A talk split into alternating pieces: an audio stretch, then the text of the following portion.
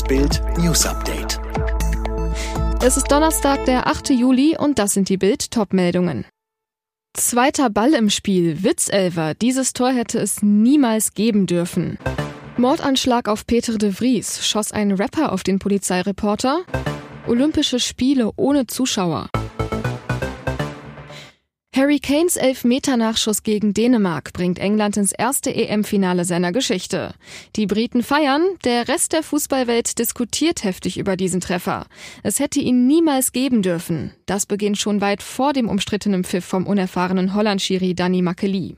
In der hundertzweiten Minute geht England Sterling gegen Dänemarks Mæhle über die rechte Seite ins Dribbling. Plötzlich liegt in unmittelbarer Nähe des Laufwegs der beiden ein weiterer Ball auf dem Spielfeld. Hätte hier das Spiel bereits unterbrochen werden müssen? In hohem Tempo dringen sie in den Strafraum ein, wo sich Sterlings Knie und Mæhles Wade berühren. Ein Mini-Kontakt. Für Makkelie ausreichend, um Elfmeter zu pfeifen. Klar ist, da eine Berührung im Zweikampf vorliegt, ist es keine klare Fehlentscheidung. Doch damit nicht genug. Bei der Elfmeter-Ausführung wird Dänen-Torwart Kaspar Schmeichel offenbar mit einem Laserpointer geblendet. Schmeichel hält den Ball trotzdem, doch Kanes Nachschuss ist drin. Und Dänemark draußen. Nicht mal eine Stunde brauchte die Polizei, um nach dem Mordanschlag auf den niederländischen Polizeireporter Peter de Vries zwei Verdächtige festzunehmen. Jetzt ist klar, um wen es sich bei ihnen handelt. Verdächtiger Nummer eins ist Kamil E., der in der niederländischen Provinz Gelderland lebt. Er soll nach dem blutigen Attentat am Steuer des Fluchtwagens gesessen haben. Der zweite mutmaßliche Attentäter ist Delano G. aus Rotterdam. Er soll die fünf Schüsse auf Polizeireporter de Vries abgefeuert haben. Auch er hat einen Bezug zur Provinz Gelderland. In der Gemeinde Thiel betrieb G., der auch Rapper ist, bis vor kurzem ein Musiklabel. Bereits in der Vergangenheit soll er mit Straftaten aufgefallen sein. Delano G. und Kamil E. werden am Freitag einem Richter vorgeführt.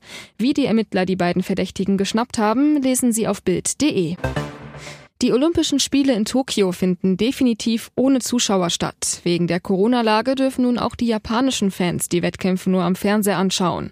Das haben Japans Regierung und das I O C mitgeteilt. Sportfans aus dem Ausland war die Anreise schon vor Monaten untersagt worden. Nach anfänglichen Problemen können offenbar auch Genesene jetzt ihr Impfzertifikat in der Apotheke bekommen.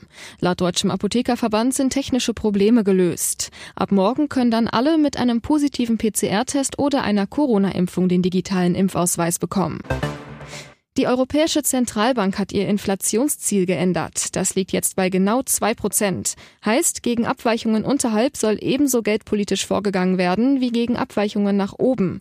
Bisher war das Ziel, die Teuerungsrate unter, aber nahe zwei Prozent zu halten. Die Vier-Tage-Woche bei vollem Gehalt ist offenbar nicht nur gut für die Work-Life-Balance, auch die Leistungsfähigkeit der Angestellten wird dadurch anscheinend gefördert. Zu diesem Ergebnis kommt eine lang angelegte Studie auf Island. Alle weiteren News und die neuesten Entwicklungen zu den Top-Themen gibt's jetzt und rund um die Uhr online auf bild punkt de.